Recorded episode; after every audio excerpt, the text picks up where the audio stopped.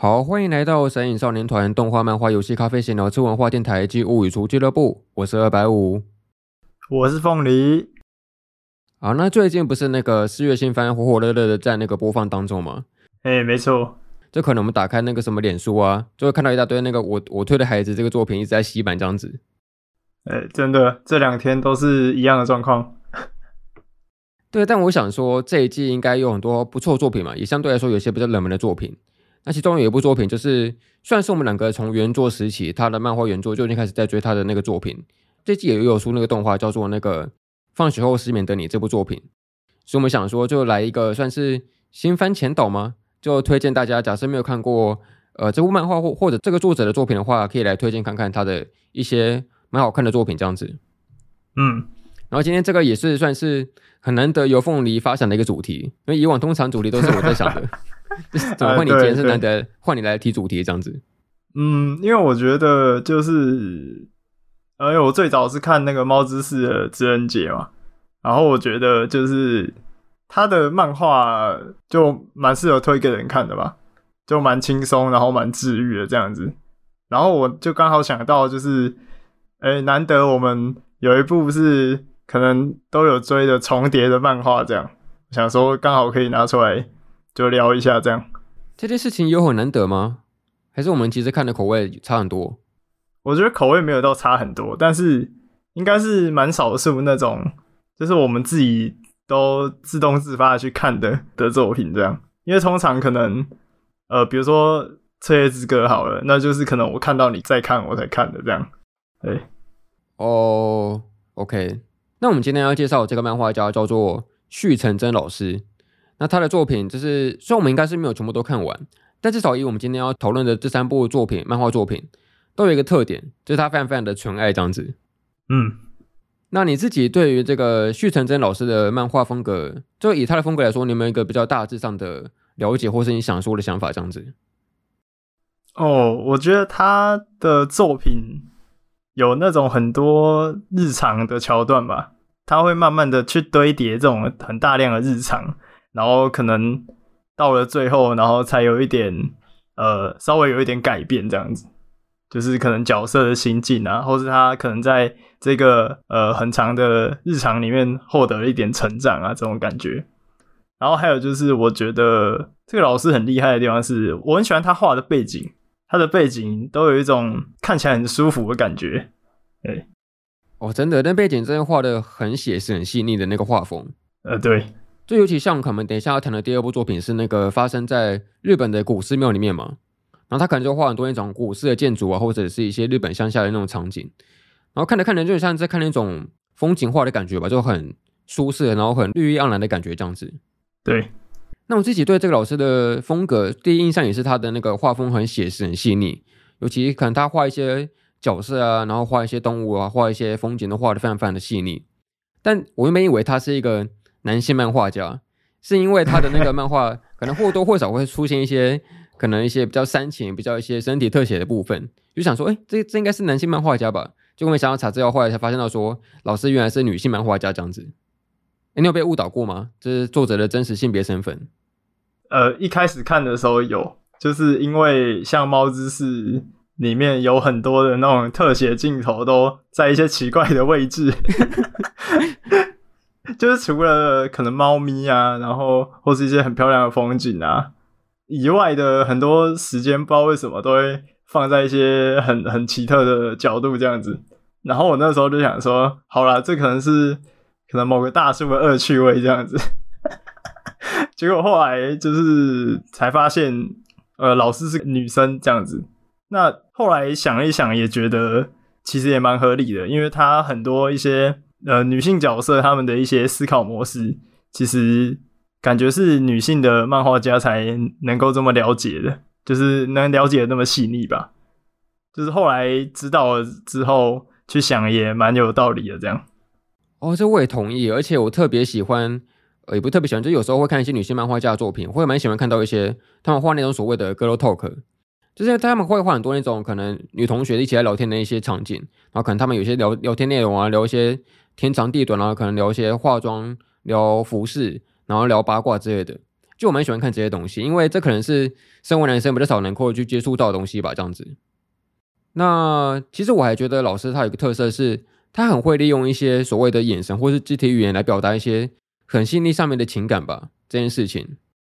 就通常我们可能看一些其他的，像是偏向于恋爱情节的漫画这样子，我我们可能都会觉得说他们会有一些很直接啊，然后很直球式的那种对决的告白场景，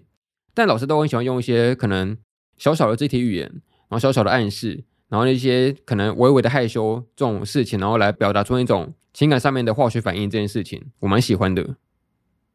比如说像是可能呃男女主角他们在交换那个呃算是他们制服领带这件事情，他就不会交代出那种太多的那种对话的呃台词，他只会单纯用一些肢肢体动作，然后就交换领带。交换完之后，他们两个双方就突然害羞起来，这样子就变得蛮有趣、蛮好玩的。对对，其实我觉得旭成真老师的漫画作品也相对来说少了很多独白，诶，可能跟那个三月的狮子比，就是天差地远这样子。对，这样如果这样比的话，就是他的独白其实蛮少的。对，但我觉得很厉害的是，他即使没有独白，或者说他的对话也不多，但依然可以把那种可能在连载的前期跟后期那种角色之间随着时间慢慢有那种呃关系发生变化的事情，就是好像在潜移默化之中，就是他们会慢慢的变得更加的要好，然后更加的有吸引力。这件事情我觉得很厉害，他没有透过那种太多的对白在处理这件事情。那我们就。不要太浪费时间吧，我们就直接进入我们今天要讨论的三部作品的讨论。好，理论上来说，我们应该不会爆雷了。其实我觉得也没什么好爆雷，因为它基本上很多作品都是属于那种日常向的那种情节，没有什么太重要的剧剧情跟一些重大发展这样子。但以防万一，我还是不会说一些可能偏向于作品后期的一些剧情这样子，只会稍微带过一些前期的介绍。那首先第一部，第一部是。呃，叫做《富士山同学正值青春期》这部你有看吗？有啊有啊，这是我第二部追的吧？对，哦，第二部追的。那先稍微介绍一下他的那个作品好了。呃，这个作品的故事，女主角叫做那个富士山奈央，就是那个人如其名，就是叫做那个富士山，所以长得其其实就跟那个富士山一样高大这样子。它的设定上好像是有一百八十一公分吧。就以女生来说，这是一个算是很很偏高大的一个身高这样子。那相反来说，男主角他好像就是叫做那个，哎，上上场有赢的，但是他他的那个身高只有一百六十公分，就以男性来说也是偏矮一点。这都是一个算是那种有点身高差那种萌点的恋爱作品这样子。然后这故事大概是起于那个一群男学生，他们就是想恶作剧去偷窥女生换衣服，就那你知道那种中二男生就是很喜欢调皮恶作剧嘛。但就是在这个事件之后，就是男主角他意外看到那个。算是对女主一见钟情吧，这样子。然后后来他才回想到说，原来他们的以前其实是那个所谓的儿时玩伴这件事情。那他们也算是那种青梅竹马吧。然后在这件事情之后，他们就算是互相对对方有一些好感。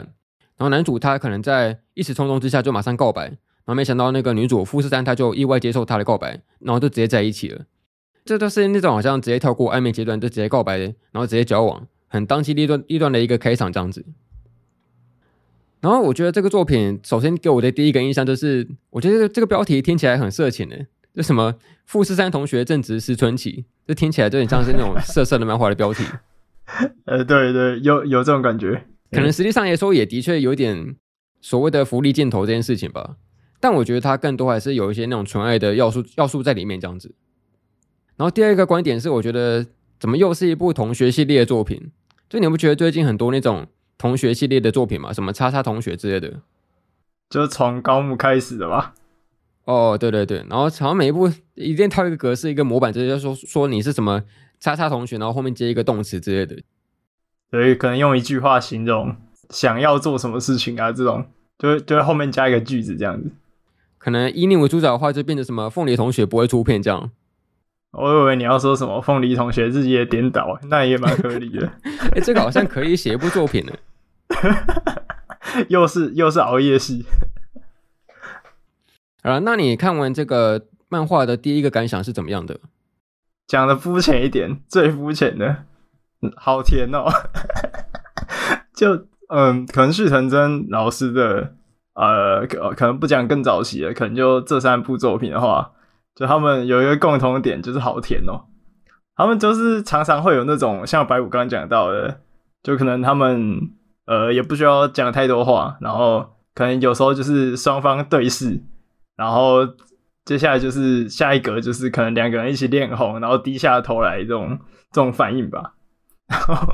我看的时候都会就是一直呃，那叫什么姨母笑吗？叔公笑，叔公笑，叔公笑。对 对，我看的时候都一直叔公笑。就是他的漫画一直都让人就是无法停止叔公笑这件事情。呃，而且我觉得就是具成真老师他的作品里面的，嗯，他的漫画里面的所有角色都很温柔诶。哦，没错，就是他的作品里面几乎不太会出现那种就可能明显是反派啊，或是明显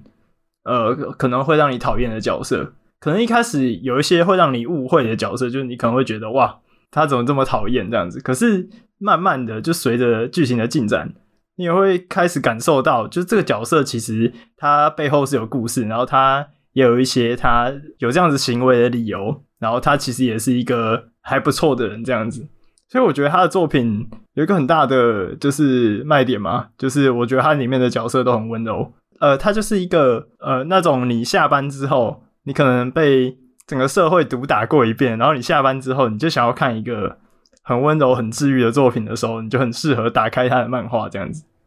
那尤其就是这一部《富士同学》的话，呃，我觉得算是三部里面的，嗯，主轴感比较没那么强烈的，而且比较没有太大的可能危机感或者转折吧。我觉得它是一部很最适合下班看的续承者漫画这样。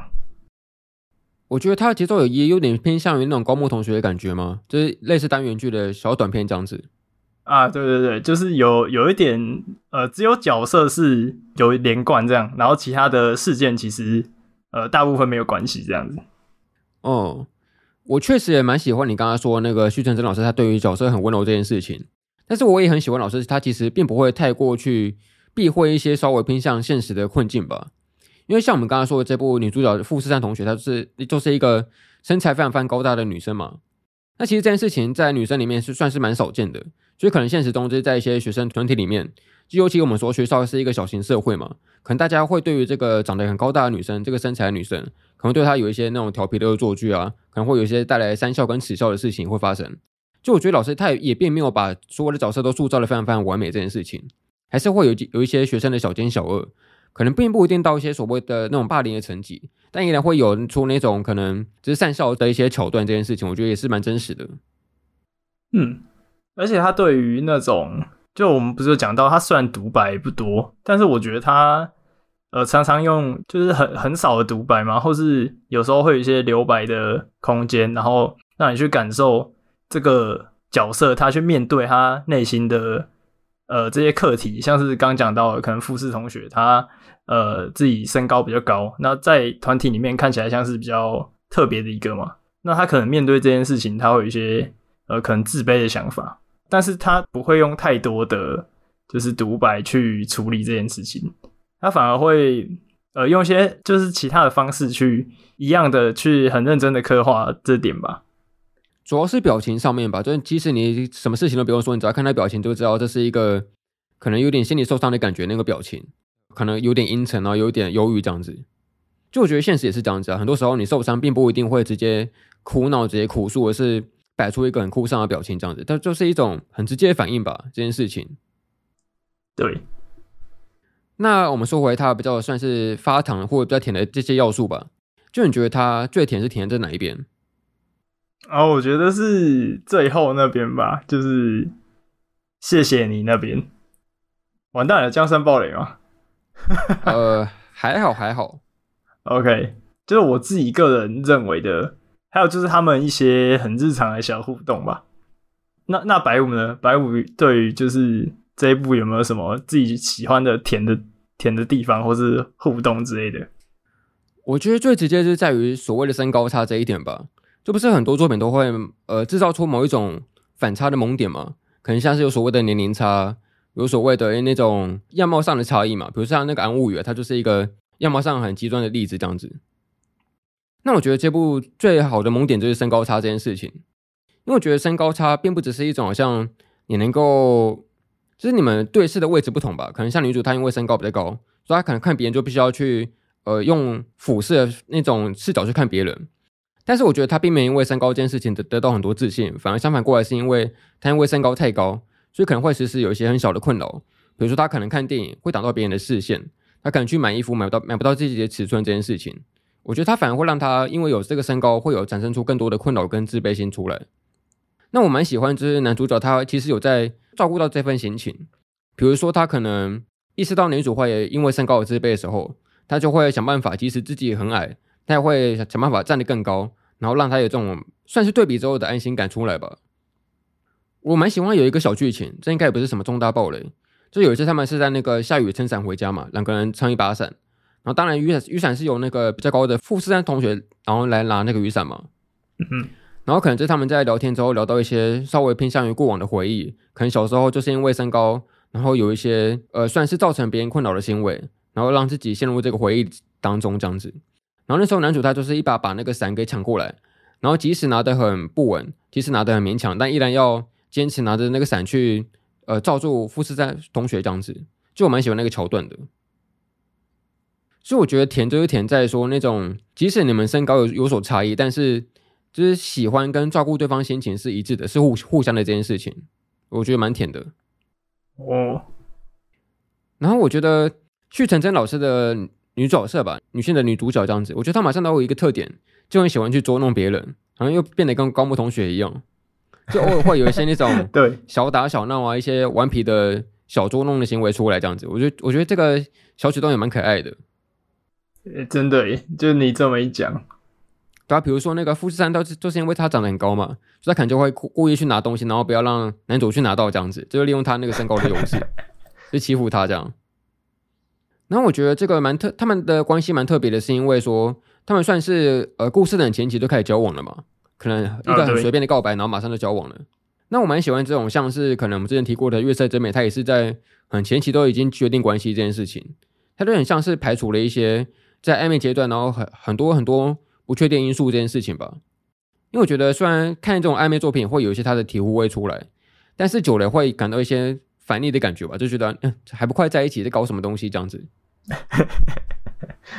给你钱，快点结婚。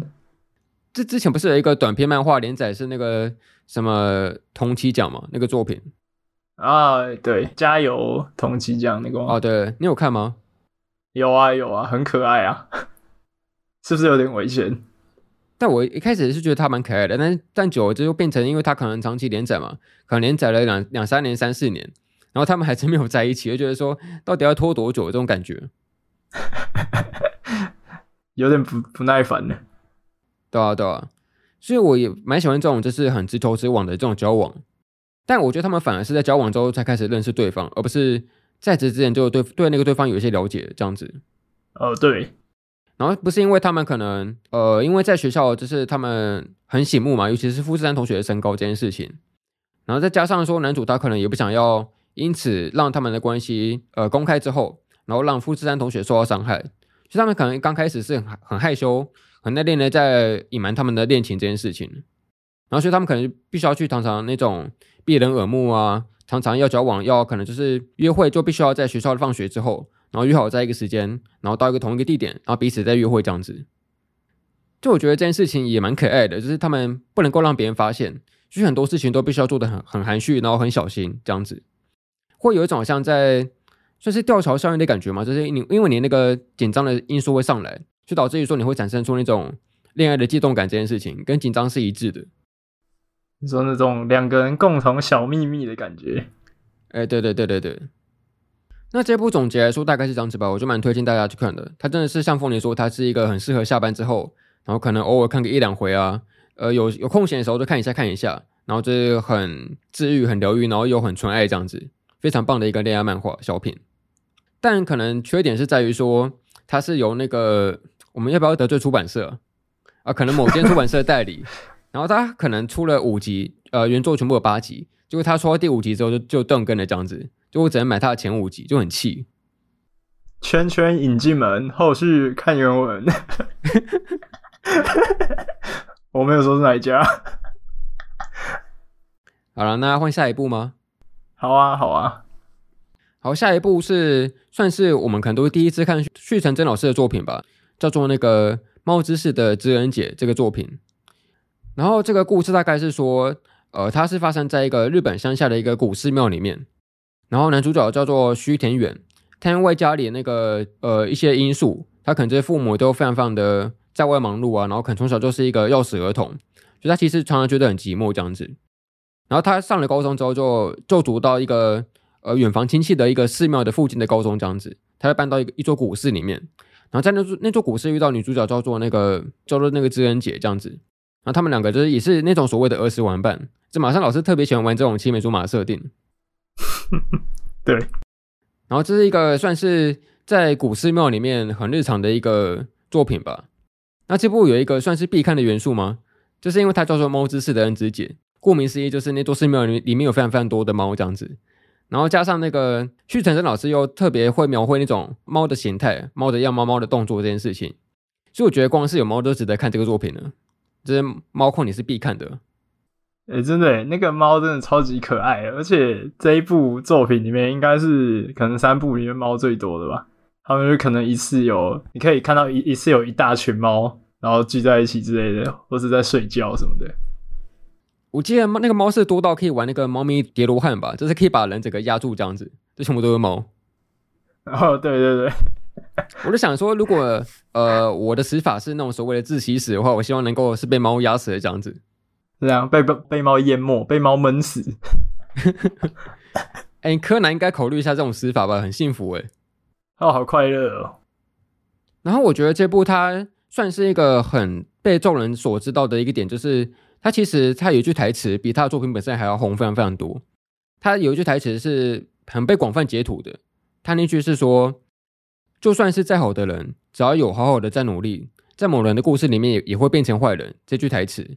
我不知道为什么，他好像就是在那个所谓的 SNS 或者社区网站上面被广泛的流传，就变得一个蛮知名的台词。你也是先看到这个台词才看这个这个作品吗？还是先看这个作品才看到这个台词的？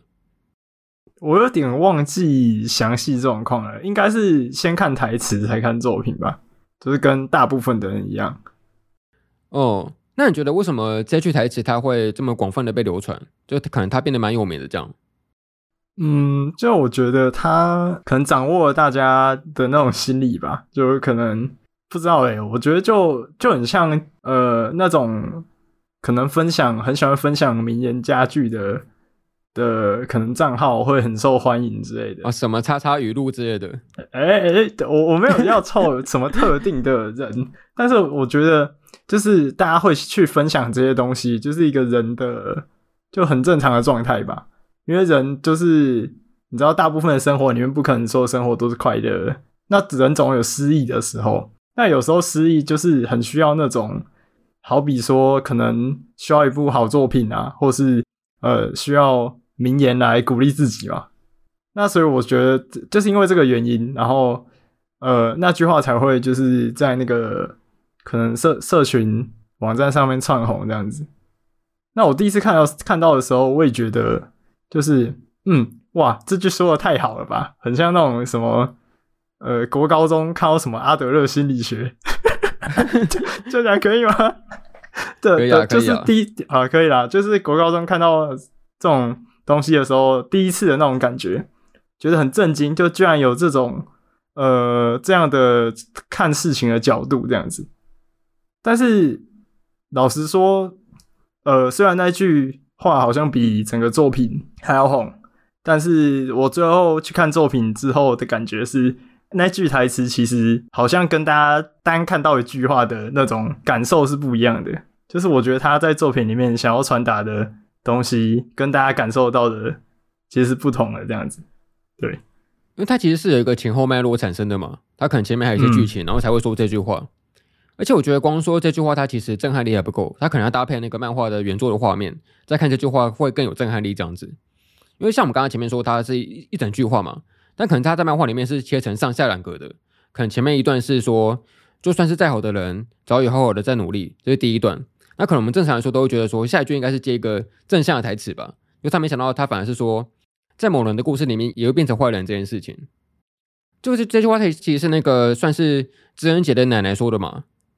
那个那个奶奶真的是名言产生器耶，她说了好多名言，在这在这个作品里面这样子，真的，真的。就我觉得算是呃，尤其是有一个可能有智慧的年长者说这种话会更有说服力吧。他会有一些过去的历练，然后可能真的是你可能在人生之中活了大半辈子，然后你尽管你非常的努力，你非常想当一个好人，但你可能就是会在就算没有任何人做错事，也会有人被伤害这件事情是很常发生的这样子。就我觉得奶奶说句话是有一种好像在严厉之中又带有温柔的感觉，就我很喜欢这种气氛。就我另外再补充几句奶奶的名言好了，再帮帮几句那个其他的粉砖那种语录粉粉砖做一些 呃推荐，这样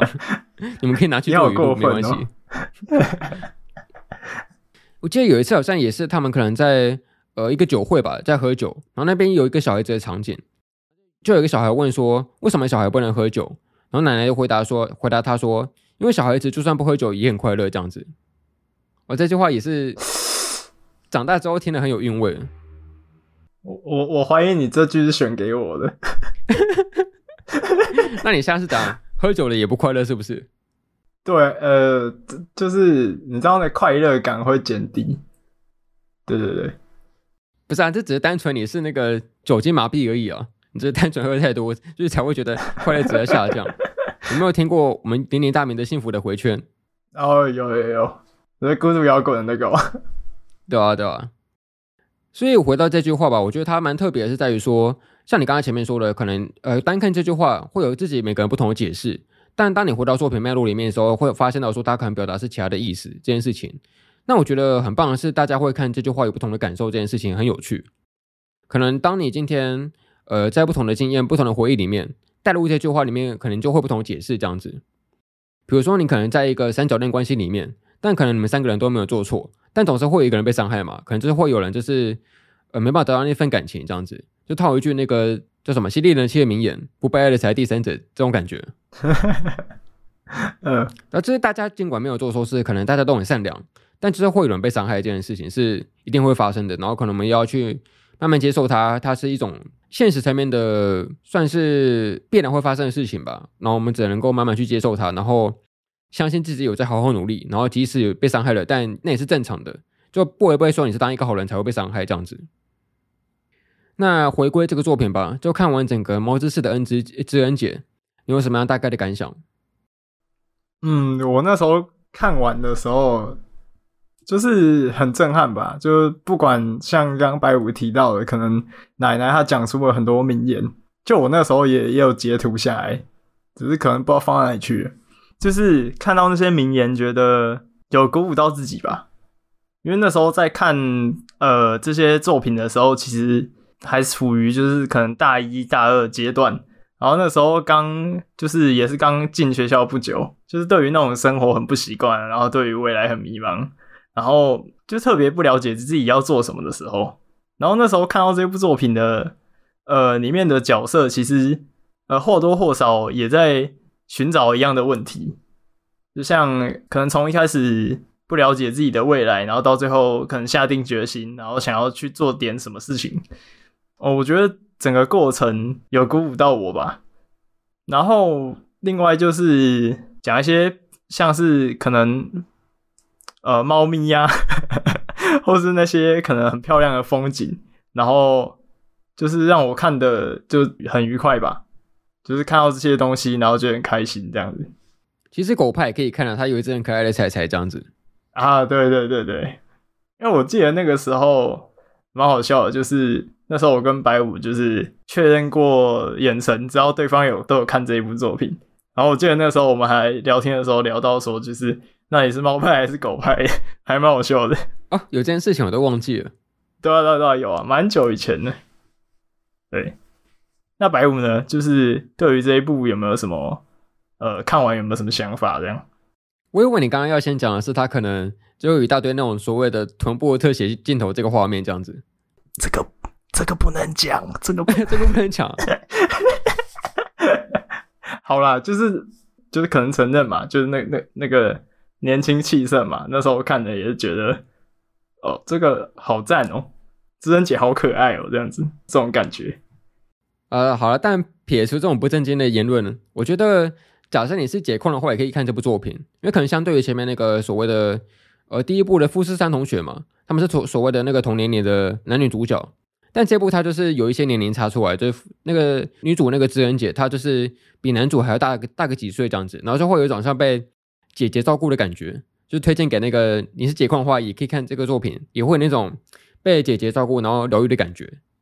好像是大三岁吧，设定上面。对，大三岁，就男主是高中生，然后女主是大学的那个年纪，但是他没有去读大学。哦，这设定上是因为那个，呃，他们那个寺庙其实算是已经可能随着几代的传承之后就慢慢没落了，然后有那个所谓的继承危机这样子。然后知恩姐她就算是想去继承这个家业，然后想去继承成为那个所谓的佛法佛门里面，然后去当一个尼姑，然后就是把这个寺庙继续继承下去这样子。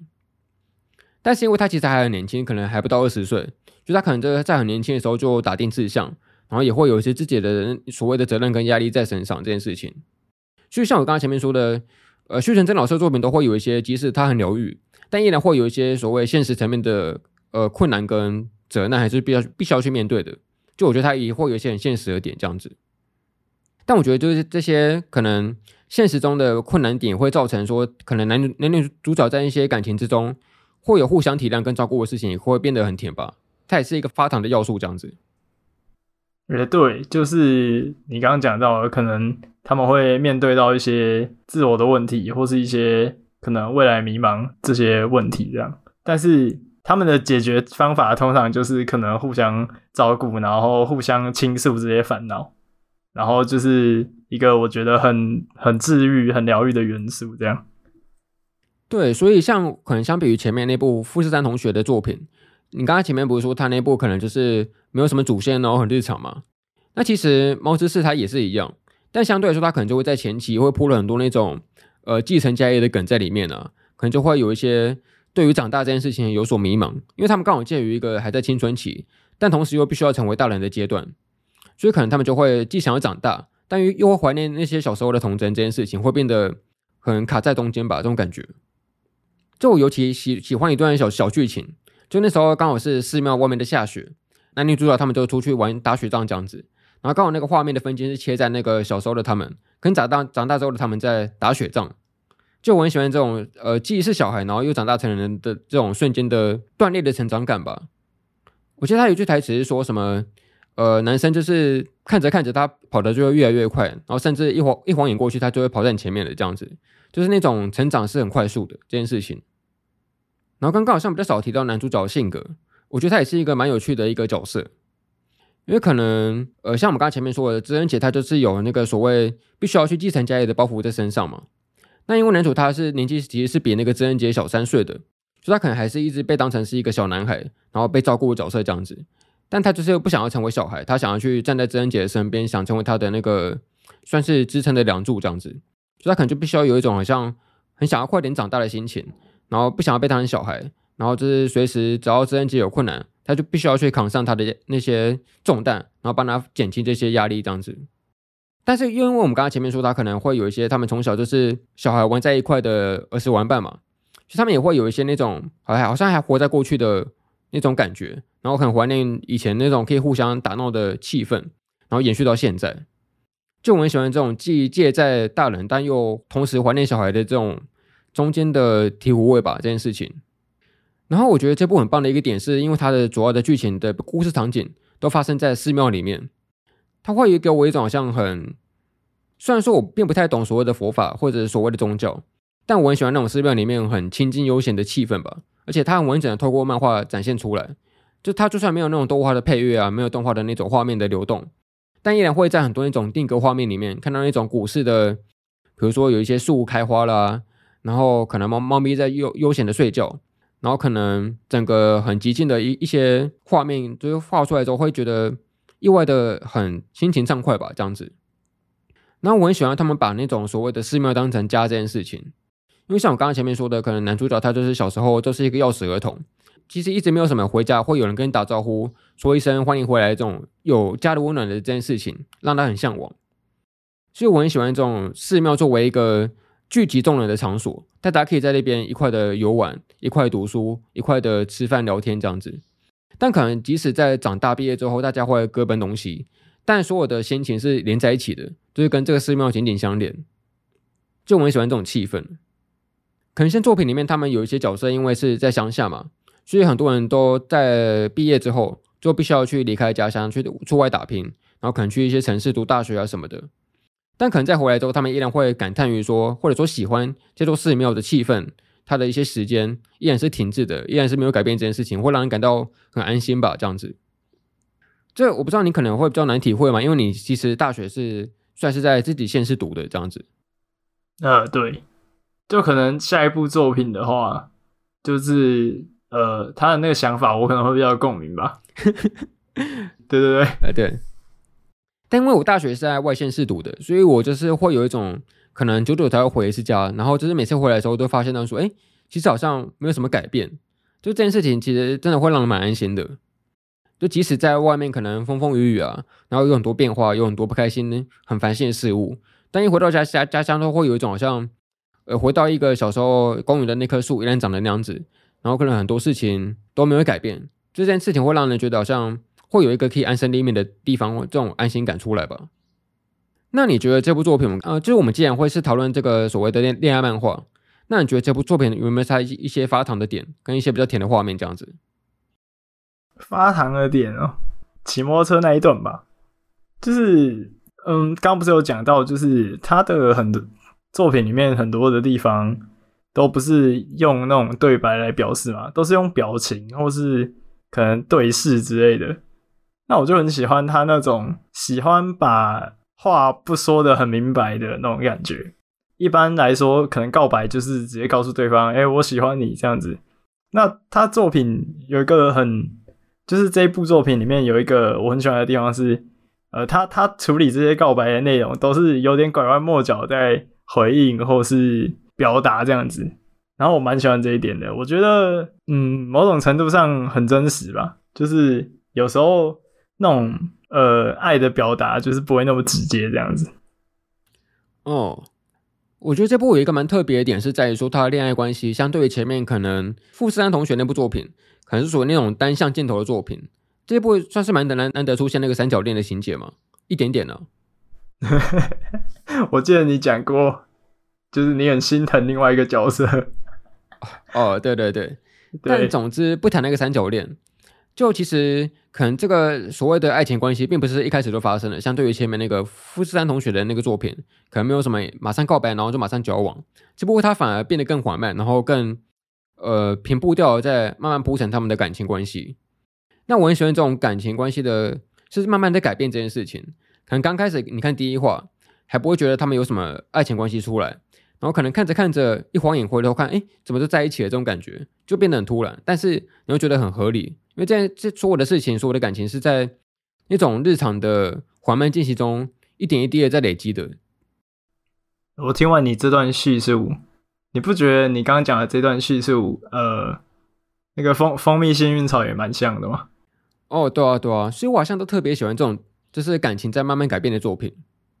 那总之也是非常推荐大家来看这个《猫知识的知恩节》，只是有猫就必看。而且我觉得蛮好玩的是，他可能在呃一些回溯的算是开头吧，他都玩一个很有趣的猜猫咪的游戏。他可能就是作者画了好几只猫，然后藏在背景里面，然后问你说有几只猫咪在里面这样子。就像是一种那个什么“威力在哪里啊”这种小游戏的感觉，但是换成猫咪赞，对，换成猫咪。好，那我们来到最后一部啊，就是你最有共鸣的这一部，也是 四月新番要推出的动画《放学后失眠的你》这个作品。那它的故事大概是说，呃，男主角他叫做中见丸太，他是一个高中一年级的学生，但是因为他就是所患得了所谓的失眠症，他可能就是就是一个。夜行性动物吧，晚上都睡不着觉，然后到白天才会很困这样子。那就是因为他的失眠，可能常常都导致于说他的那个表情很阴沉、很沉闷，然后让大家觉得说这个人很可怕，然后很讨厌这样子。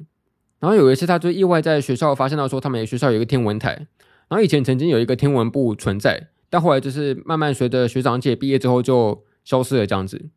然后他就在这个天文台里面发现到说，一个非常可以适合去偷懒、打混、睡觉的一个地方。然后就想把那边当成自己的秘密基地这样子，但是没想到他在那边意外看到另另外一个女生也在那边睡觉，那个女主叫做那个呃取一笑这样子，然后他们两个就是互相发现到说，哎，原来彼此都是失眠症的患者，他们彼此都会在晚上睡不着觉，然后这是算是那种同仇一忾吧。然后就是他们就是互相建立起这个秘密基地，然后就是想在那边，只要在学校里会感到很困的时候，就会躲到这个天天文台里面偷睡觉这样子。但后来这件事情算是那个东窗事发，可能就被老师发现到说，哎，他们躲在这边睡觉，就他们为了要守护这个秘密基地，他们可能就是呃要重新建立起那个天文社的传统，就成为那个天文社的社员跟社长，然后就开始了那个观察星星的这个旅程，然后也是一个蛮有趣的校园故事这样子。那我想说，刚看这部作品，我就觉得说这真的很适合你，就是那个晚上不睡觉，然后白天才在那边睡的人。我就想说，是你之所以会喜欢另外一部《彻夜之歌》，是不是也是因为这样子？都是那个晚上不睡觉的作品。就是对，就是你的推测没错，但是我觉得这种呃原因，并不是因为可能我一开始多有共鸣，就是对对于不睡觉这件事情多有共鸣。因为其实我以前的作息算蛮正常的，就可能最晚顶多一两点就会睡觉，就不会到现在这么这么日夜颠倒这样。呃，但是呃，我觉得这两部作品分别让我有共鸣的地方是，我我很喜欢他们去解释那种睡不着的理由这件事情，因为人其实就是正常人，可能。每天都有一个固定的睡觉的时间，然后每天都就是睡觉这种事情，对我们来说就是一个生理反应而已，就是累了就会想睡觉，然后可能到晚上就会累，然后就需要充分的休息这样子。可是我觉得这个这两部作品提出的那种对于失眠的观点，我觉得很很有趣。就是我觉得那种失失眠，他们都提到，就失眠其实并不是一种，嗯。就可能有些人是自然而然的失眠，可是这些作品里面的失眠都不是一种呃很普通的那种生理的现象而已，它通常伴随着一种可能心理层面的问题，像可能《彻夜之歌》它里面讲到的，就是他们想要熬夜是因为对今天不满足这件事情。那在这部呃放学后失眠的里你里面，它里面的不同角色呃会有这些失眠的情况，其实。呃，也有着他们不一样的理由，这样子。那我很喜欢，就是这部作品里面，他把这种呃睡不着觉，然后呃可能有一些不同的心理层面的问题，但是他们只要聚在一起，就好像有办法解决这件事情。然后呃为此开始，他们需要守护他们，就是可能唯一可以好好休息的地方的这这件事情，就是我好喜欢这种设定跟。呃，那种有点又有点青春、有点酸甜的那种感觉吧，所以我才特别喜欢就是这两部作品这样子。那确实就是看《放学后失眠的你》的时候，那时候我刚好看完就是《彻夜之歌》，然后看到底这样子，确实是同一个时期看的作品这样。你也是《彻夜之歌》啊，只是那歌是那个哥哥的歌这样子，《彻夜之歌》。对啊，对啊，对啊，在某种程度上，呃，这方面蛮有共鸣的。像你刚刚提到那个失眠的理由或者睡不着的理由这件事情，就我也蛮喜欢的。他有一些作品里面的一些台词，我会截录几句。就比如说那个他们故事里面有一个算是跟男女主角蛮要好的一个保健老师吧，然后他他也常常就是会来天文社这边打混，然后来这边可能偷吃个什么东西小零食这样子。但是老师他他有说一句话我蛮喜欢的，他就说，呃，你会睡不着。说不定也有某种意义存在，就是这种睡不着意义，它其实是要去慢慢慢慢去寻找的这件事情。那我觉得很刚好是搭档这个他们是天文社的成员这件事情是很硬核的，因为所谓的天文社就是要去观察行星、观察天象嘛。这大部分的天象其实都可能都要都要在一些呃半夜凌晨啊，可能在夜晚的时候才能去观察到的，所以这跟他们这个睡不着这件事情是完全契合的起来的这样子。对。然后可能像是在他们可能在看一些共同的星空景色的时候，他们就会说什么：“能看到这样的这样子的景色，睡不着其实也不差呢。”就他们可能一开始还会对这种所谓的失眠很愤愤不平，然后感到很困扰，然后很不知所措。可能在学校就是呃精神打不起来呀、啊，然后可能在晚上就是会胡思乱想，心情不好，心情差。但是当他们今天可能组成一个快乐同盟之后，他们可以在夜晚去做自己算是只有两个人才能一起一起做的事情。不管是看星星啊，不管是去大街上游荡，就这种呃所谓的共同的秘密这件事情是很浪漫的这样子。嗯，我我也认为，就因为你们会让所谓的秘密会是呃彼此是唯一能倾诉的对象这件事情，你们就会有一种像共同绑定的感觉。诶，说起来设定感觉也蛮像是之前提过那个星期一的朋友。哦，也有诶，也有。你这样讲的话，不过就是星期一的朋友，就我刚刚也有在想，就是 星期一的朋友他的那个对白，就是跟这一部的感觉比较不一样。星期一的朋友每个都是文人呢，只、就是他们都在把那个散文念出来的感觉。哦，确实。然后就说回男女主角吧，就我觉得这部的那个女主叫做那个曲，或者叫一笑。哎，真的很可爱。她她好可爱，对，就她就是那种就算是个性开朗，然后也很直率的一个女生。她可能常常就会做一些很可爱的小动作吧，可能就是什么微微的跟你敬礼啊这种感觉。对对，还有就是你刚刚讲的，就是可能会捉弄人吧，但是就是小小的捉弄一下这样。我觉得他们的个性算是比较互补嘛，因为男主他就是可能算是个性比较死板，然后比较呆脑筋这样子。那女主她就是比较直来直往，比较直率。就他可能就是会有会有那种所谓互补的这种个性出来，就我觉得这个反差也蛮甜的。然后我很喜欢，就是他们一个设定是说，他们必须要去算是喜欢听着对方的心跳睡着这个设定吧。就他他们可能刚开始还没有什么感情基础，但就是因为听到对方的心跳声，能够和缓自己睡眠的情绪，然后才能够睡着这样子。我就觉得这个设定好浪漫哦。真的真的就是有那种命中注定的感觉嘛。明明平常都睡不着觉，可是只是这这样子，可能待在一起，或者是呃，可能听到对方的声音，然后听到对方的心跳声，然后就有办法就是入睡这样子，真的很浪漫。然后这部还有一个特点是，它其实每一部应该说每每一集漫画的标题都是以星星为命名的，可能就叫做不同星星的名字这样子。然后可能我们我们之后不知道会不会谈到那个，就是关于代理跟。呃，盗版漫画这个议题，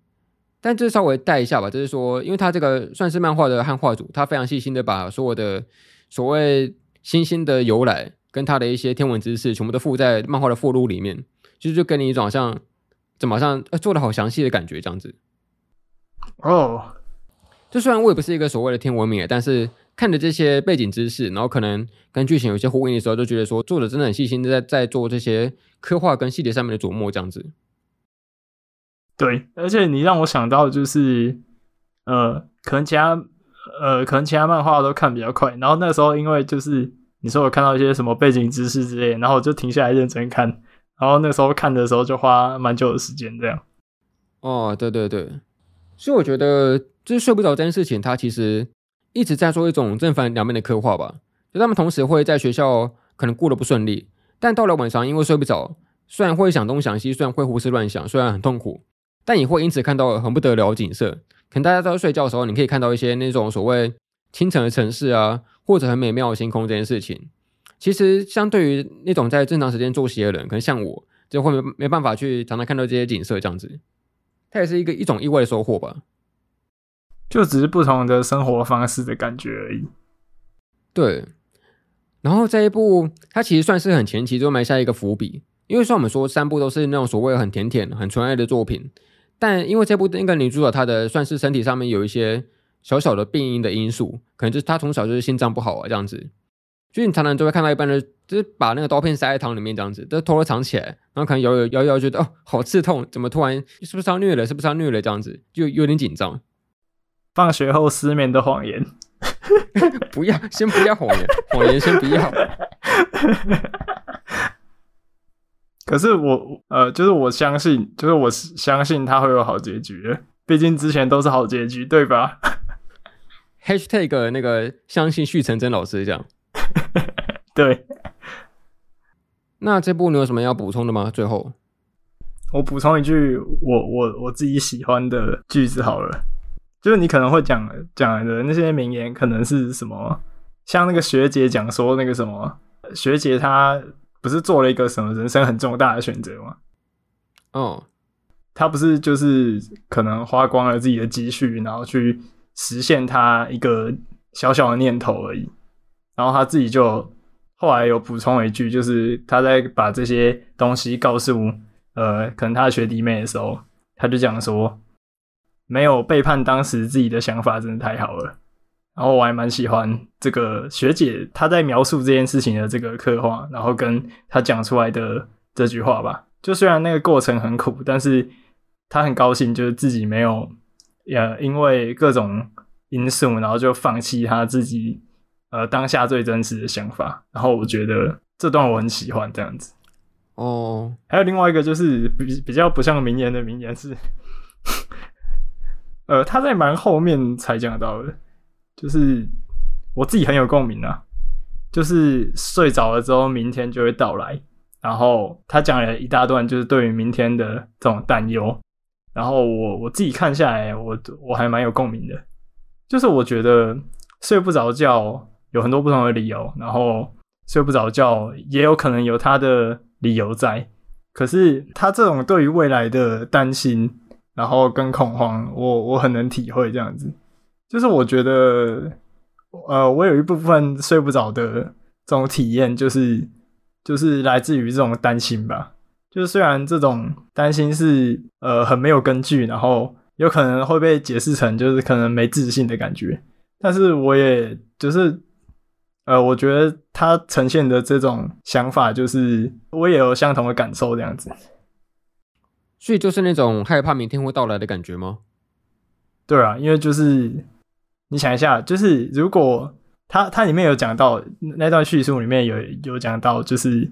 如果现在睡觉，那可能今天就结束了，然后明天就会到来，然后因为不想要明天到来，所以就只能让今天一直延续下去。哦，就我觉得这种想法是我很能体会的，就像彻夜之歌的作品的核心也是差不多的概念。就是因为不满足，所以才不想去睡觉，不想要到明天这样子。那我记得就是放学后失眠的你，我记得女主她在前期有问男主一个问题，她问他说，在这段睡不着的期间里面，这段可能漫长的夜晚里面，都是做什么事情度过的这个问题。那反过来问你的话，你都是做什么度过的？就其实可能比男主角还要更空泛吧，因为男主角他还会去看什么参考书啊，就虽然不是他想要看的，然后他。但是他也顺便就是其实有精进到自己嘛。那我的话就可能也不会去什么拿参考书来看，我可能就想说睡前好，我来看个一两集动画这样子。然后结果莫名其妙就看太多集，或者是呃，我可能想说，那我来听两首歌就去睡觉。可是我可能听完两首歌之后，还是没有很想睡，然后还是还是不想睡，就觉得哦，好像去。睡了之后就那个时间就浪费的感觉吧，有种这样的感觉。可是这很像是恶性循环的，不是说什么看蓝光反而会更睡不着吗？但你睡不着的方式是选择看蓝光动画这样。哦啊、可是我就想不到，就是那可能可以做什么？可能改成看书会好一点吧？还是你上那个 YouTube，然后找那个心跳声的什么 ASMR 这样子，就听那个心跳声的声音，看能不能睡着。哦。心跳声，呃，我不知道诶、欸，我我那可能我大概一两年前的时候会用差不多的方式，可是后来就没有什么用了，就会越来越没用，就是有有点像什么喝咖啡，然后需要越喝越多，然后越来越没有效果的感觉一样。哦，还是我这边说个残忍的，就是解决失眠的方法，就是进入社会。谢谢白五的建议，谢谢白五的建议。有啊，我觉得运动应该也是不错的方法。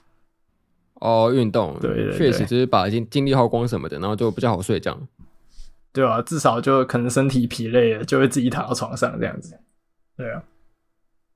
好了，那今天三部讨论下来，我们来做个综合的结尾吧。就这三部作品。假设要你排名的话，你会怎么样排你的喜好排名？我觉得白五先排。啊，我先吗？对对对，每每次都我先排。我觉得那个要换白五来一下，让我看看白五的底牌。那我应该就是呃，徐成真老师的漫画作品，我们讨论这三部，应该就是他越后期的作品越喜欢吧？可能就是那个放学后失眠的你是最喜欢的，然后再来是猫之士，然后再来是富士山同学这样子三部。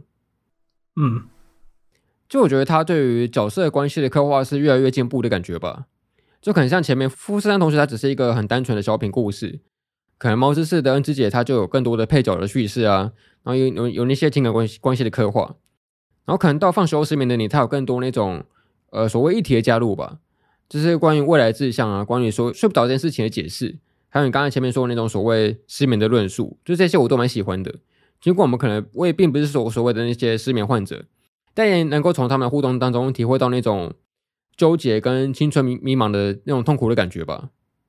所以，我可能像我现在直直到现在算是也长大了，但是依然会喜欢看那种青春时期的作品，就是喜欢这些部分吧。这样子，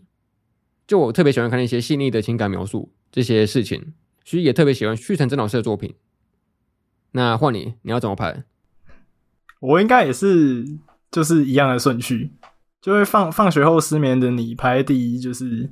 应该蛮蛮正常的吧？就我很喜欢他那种，嗯，对于夜晚，然后对于失眠的描述，然后可能细细的去讨论失眠的理由，然后可能每个人有各自的烦恼，然后试图向对方倾诉的感觉。还有就是他的设定也非常浪漫。嗯，除此之外，我觉得这部作品里面它有一些呃，可能比较。奇幻感觉的画面，我不知道你有没有感觉到，就是前面的作两部作品其实没有，然后在这部里面，它可能就会有一些很浪漫的画面，像可能他们在暴风雨的晚上，然后后面的画面就有一个可能很大只的鲸鱼什么的，我不知道你有没有哦，有有有，有没有看到那个画面？对对对，我觉得就是他加入了这些呃比较有幻想，然后比较浪漫、更浪漫的东西在里面吧，所以我觉得就综合来讲，就是我我也是最喜欢这一部。然后再来就是猫之士的知恩界吧，它虽然就是呃，可能它没有这么多的，它一提到甚至到很后期才出现，但是我觉得就是，嗯，它刻画的深度还是比较比较深深入一点吧，因为可能富士山同学他还是比较早期的作品，那就我们刚刚讲的，虽然他还是有一些他对于自己身高的一些描述在里面，但是。就是还是比较少，就是我觉得越后期的作品，他加入的这些东西就越多这样子，所以我也是呃跟白五的排序一样这样。哦，好，那肤浅的来了，那个女主角的排名呢？又来了，又来了，每次总是要有这个的。那这次我先，好啊，呃，看好难哦，但放学后失眠的你的。一校吗？对啊，忘记了。取对取一校第一吧，我觉得他真的很可爱，有很多的就是行为啊，然后不知道三部里面最喜欢的这样子，而且还有他们的那种他跟男主角那个关系，那种秘密基地的感觉，是我最喜欢的，所以他应该是第一吧。然后第二哦，呃。好吧，可能知恩姐吧，我是解控，对不起。那然后再来就是富士山吧，但是就是不是说富士山不好，而且我觉得富士山的那种身高差、那种反差萌是我很喜欢的，就像我很喜欢那个异兽魔都的那个能景一样，就是他的那种反差的感觉，我还蛮好这口的。但是呃，就可能他前面另外两位角色太厉害，这样，所以排序才是这样。那白五呢？哦，一模一样，复制贴上。OK OK，好啦，那总而言之，就是非常推荐大家可以看这三部作品。那假设你又不习惯看漫画的话，也可以看一下这个四月已经动画化的那个第三部的《放学后失眠的你》这个作品，都非常非常的好看。就推荐大家一起来入坑旭成真老师的宇宙吧。耶、yeah！哦，然后动画已经播两集了。哦，对对对，要看可以快点去看。对，好，那今天节目就差不多到这边吧。有任何问题也可以一样，就是投那个棉花糖信箱告诉我们。那我们今天来做个结尾吧。感谢您收听神影少年团动画、漫画、游戏、咖啡、闲聊、次文化电台及物语厨俱乐部。我是凤梨，我是二百五，我们下次再见，拜拜，拜拜。